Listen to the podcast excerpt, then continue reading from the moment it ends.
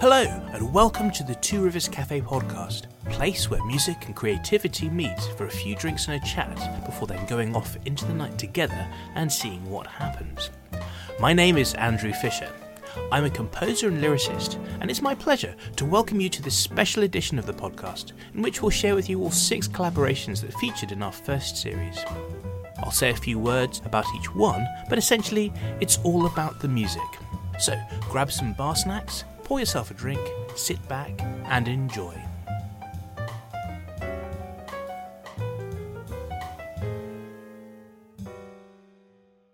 Episode 1 Animation with Phil Gom. I want the berries and the cherries and the apricots and the plum. I want the flint and the petrol and the oak and the earth. When instead, I just get acid and I'm tasting vinegar and I'm burping and there's bile and I'm feeling fire. I feel a rasp and there's a prickle and I'm in pain. It's like being colourblind when everyone else is tasting a rainbow. The world of wine gives us Merlot, Cabernet Sauvignon. The world of wine gives me reflux, bellyache, and heartburn. The world of wine gives us Chardonnay and Rioja. The world of wine gives me omeprazole. The great Phil Gom. What a creative, collaborative, inspiring person to work with. I really enjoyed chatting to him as well. Those sort of conversations that just go on and on because there's always lots of new avenues being explored. With the film in my head, I was expecting an animation with a story. And what emerged was a vibrant series of images and, and text. I picked up in Phil's writing quite a lot of detail, which I found quite humorous. the things that go wrong with wine. And after all, I was thinking, what can I do with that? I can't keep just saying bleak. So I, I was trying to find other ways to colour some of the, the descriptions. So when he was starting to talk about, you know, stomach troubles, I was thinking, how do you cartoon that? How do you explore things that sound a bit burpy or a bit sort of guttural? And so I had a, a range of effects string pizzicato thinking blah, blah, blah, and I was thinking that that's kind of like a acid reflux. If you had to orchestrate acid reflux, that's what I think it would sound like. That was just kind of a happy accident, really, but it was very much there in the text. I felt, and and there in his delivery as well. It's sort of enjoyable having a bit of a mode about something, but it's, it's, it takes a real skill to do it interestingly and attractively and sort of non-alienatingly. So I, I you know, kudos to Phil. Really, a joy to work with. Episode 2 Folk Violin with Alex Garden.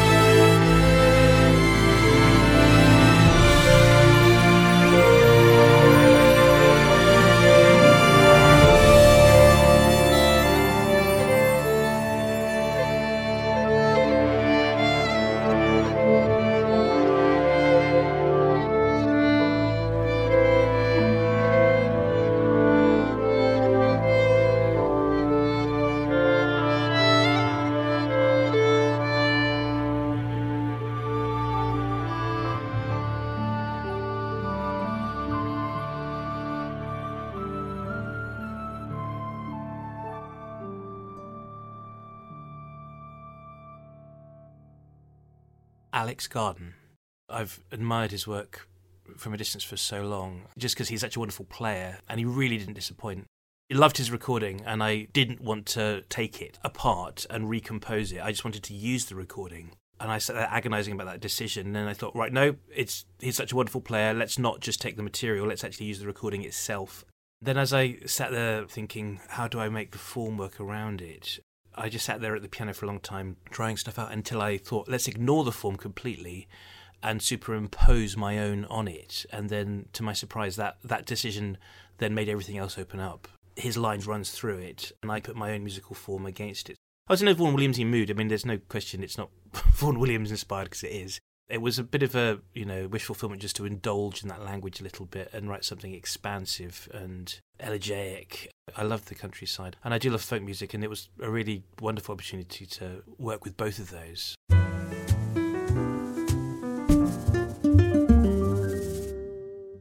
Episode 3 Songwriting with Lucy Potterton.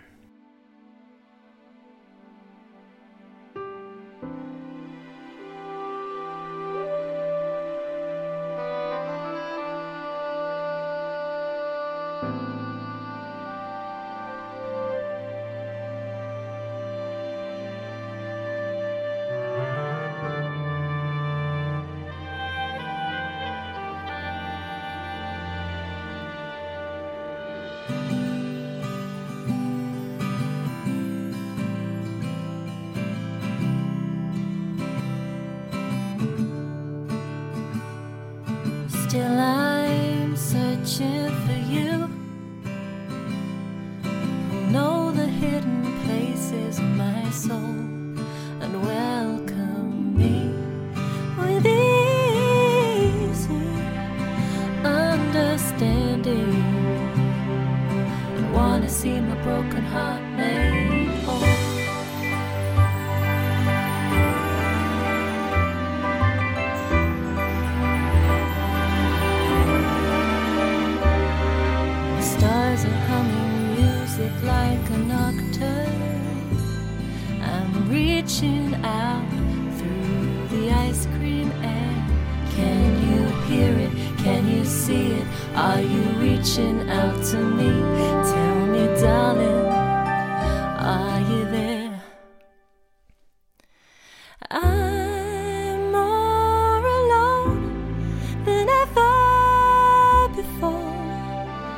Yet I know I do not choose to stand apart.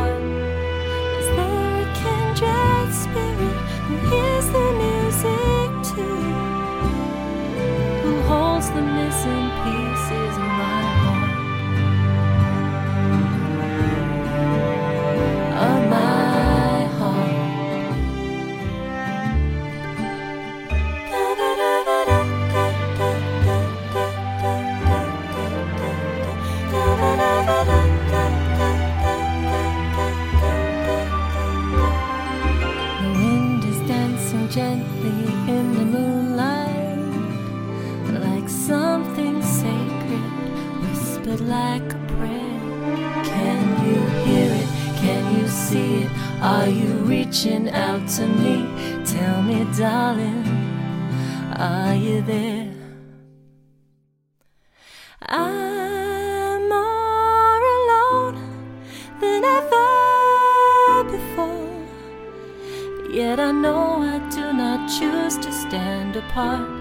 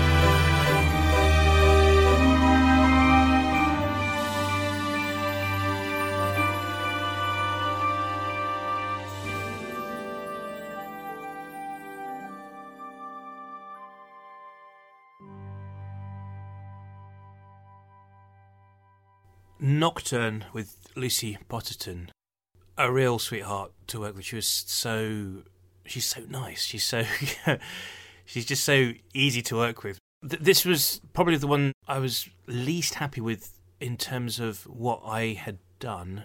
N- none of this, absolutely none of this, has to do with um, what Lucy did um, musically with it at all, or her performance, which is beautiful. She has a really stunning voice. My creative contribution was sort of twofold. There was the initial lyric, and then the the final arrangement. And I was really sort of doubting the lyric. We had earmarked time really strictly, and I said, I will deliver a lyric by this time, because she had to then write her stuff and then record it and then hand it back to me to arrange.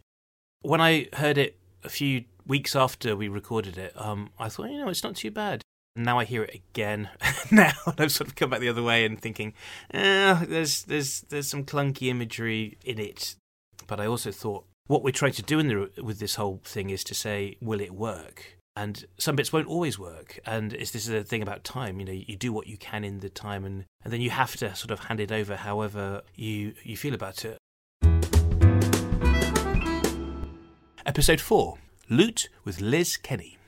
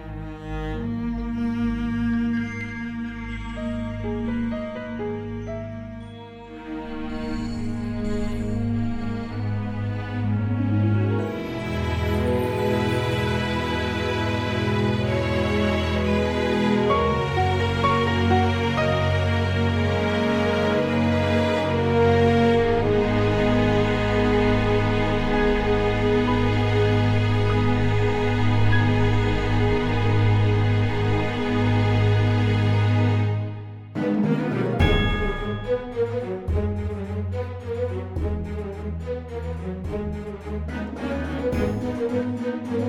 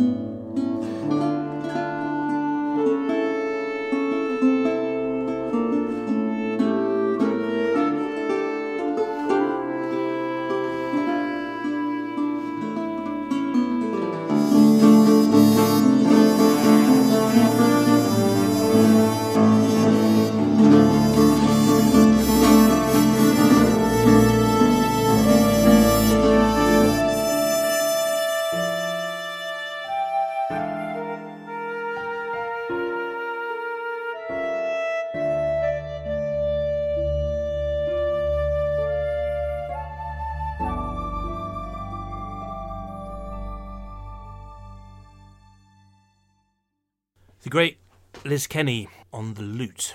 So we were super, super lucky to to get her. I had started this on the understanding that I would get one recording which I could download from a video, and I thought, okay, that's it. I'll try and make that work. And then the following day, Liz got a microphone out and then did a second recording, and it was, it was sort of so lovely of her to do that. And I was like, I, I really want to use that.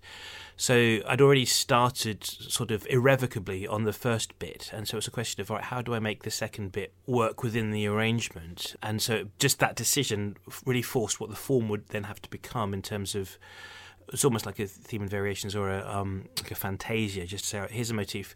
I have to bring it back later, and there'll have to be different bits. So just planning that out formally became the um, the challenge of this. And Liz is such a brilliant player, and the second recording that she sent through, which was very much her improvising privately rather than in the in the pit in a live performance, was was a really wonderful gift. So I felt very privileged to sort of be in the room with a, a player of her caliber, just playing so freely. That was really, I was like, oh, that's that's really wonderful.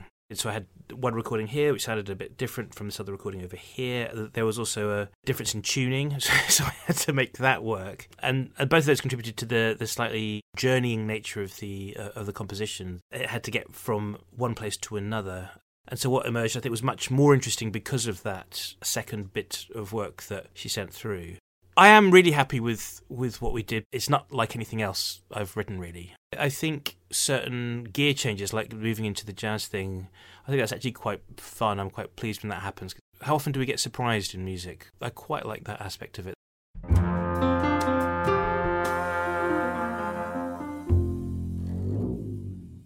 Episode 5 Jazz Piano with J. Fashol Luke.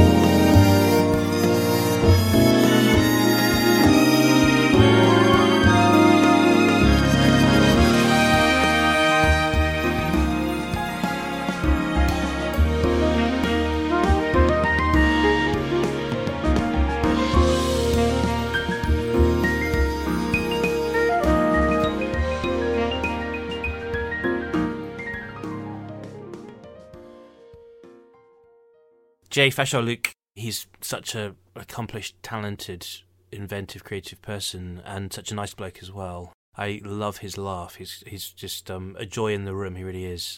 I was very aware through the week that we were working together that um, he was about to become a father for the first time, and that was obviously a factor in how much time he had available.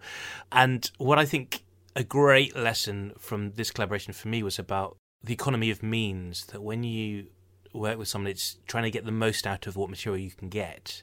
Jay gave me a, a chord sequence, and so compared to other arrangements where someone's going to be a melody and I have to harmonize, um, I was very much okay. I'm sticking a melody here, and then I'm orchestrating it, and then I'm creating my own other melodies to make this work. And so that was a really interesting set of challenges because it was it was like completing a jigsaw where I had to invent some of the pieces. Mosaic would be better because I was given a piece of the mosaic to use and reuse that was perfectly formed. Know, a lovely, you know, sophisticated piece of musical syntax recorded on this wonderful Fender Rhodes sound that's just really sort of buttery an orchestrator I was really thinking about was Gil Evans. I don't know if um, people know Miles Davis, Porgy and Bess. The economy of means is really brilliant in his arrangement.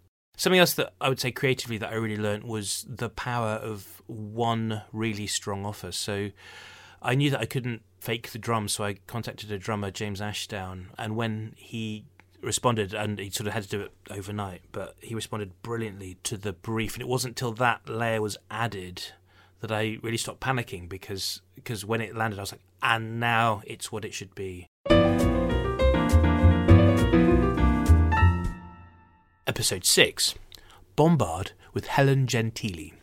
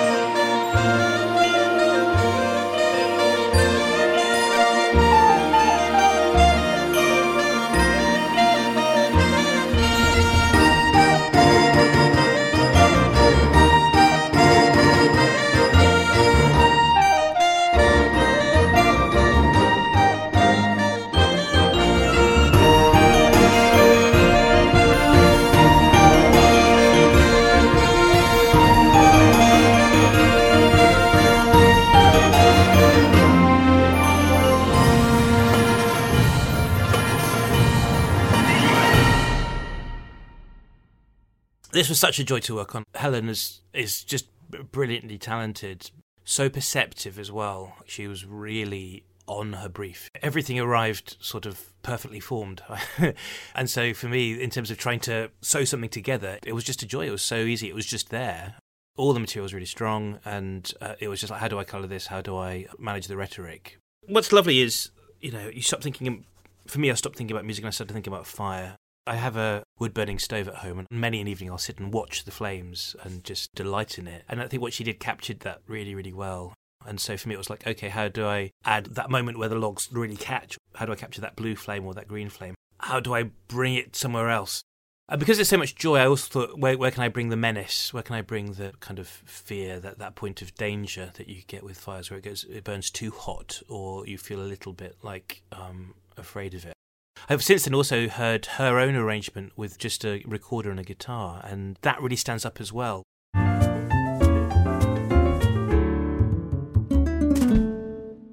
As I look back from a safe distance over the six different collaborations through this first series of this podcast, I am struck by how fortunate I am to work with such a range of musicians and genre, different sorts of piece. Some things are folky, some things are jazzy, some things are poppy, some things are, baroque that's a just a constant joy because one is reminded all the time of, of how much variety is there in the world and how many wonderful things there are to say about the world and life and what music can do within that.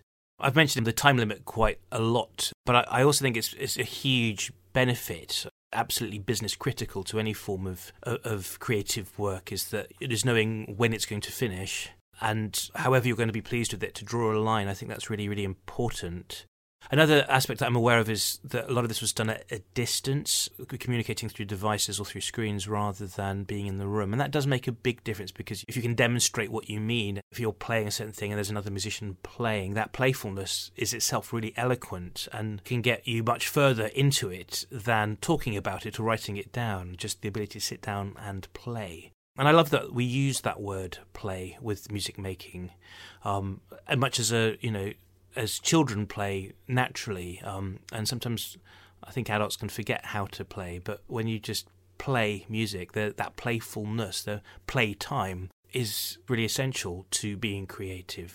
And ultimately, it's company. You know, it's friendship. It's someone along the road with you, and what a joy that is. You know what I mean? You, at the end, you sort of want to say, "Thank you for being my friend. Thank you for playing with me." You treasure that, remember that, and you think, "Wow, that was great play." So as I look back, um, I sort of feel euphoric, really, listening to it.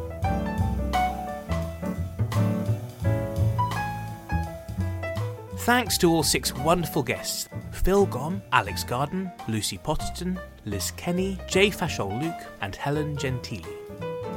All six episodes of the podcast available in the same place you found this one. Each episode features a conversation with my guest about creativity and inspiration before we unveil the collaboration. Look out for links to the work of each guest in every podcast description, too. My name is Andrew Fisher, and this episode, like every other, has been produced remotely under the influence of an ill advisedly large volume of coffee by Jim and Rupert of Driver 8. Look out for a special Christmas edition of the podcast before the Two Rivers Cafe returns for a second series in 2022. Thanks for listening.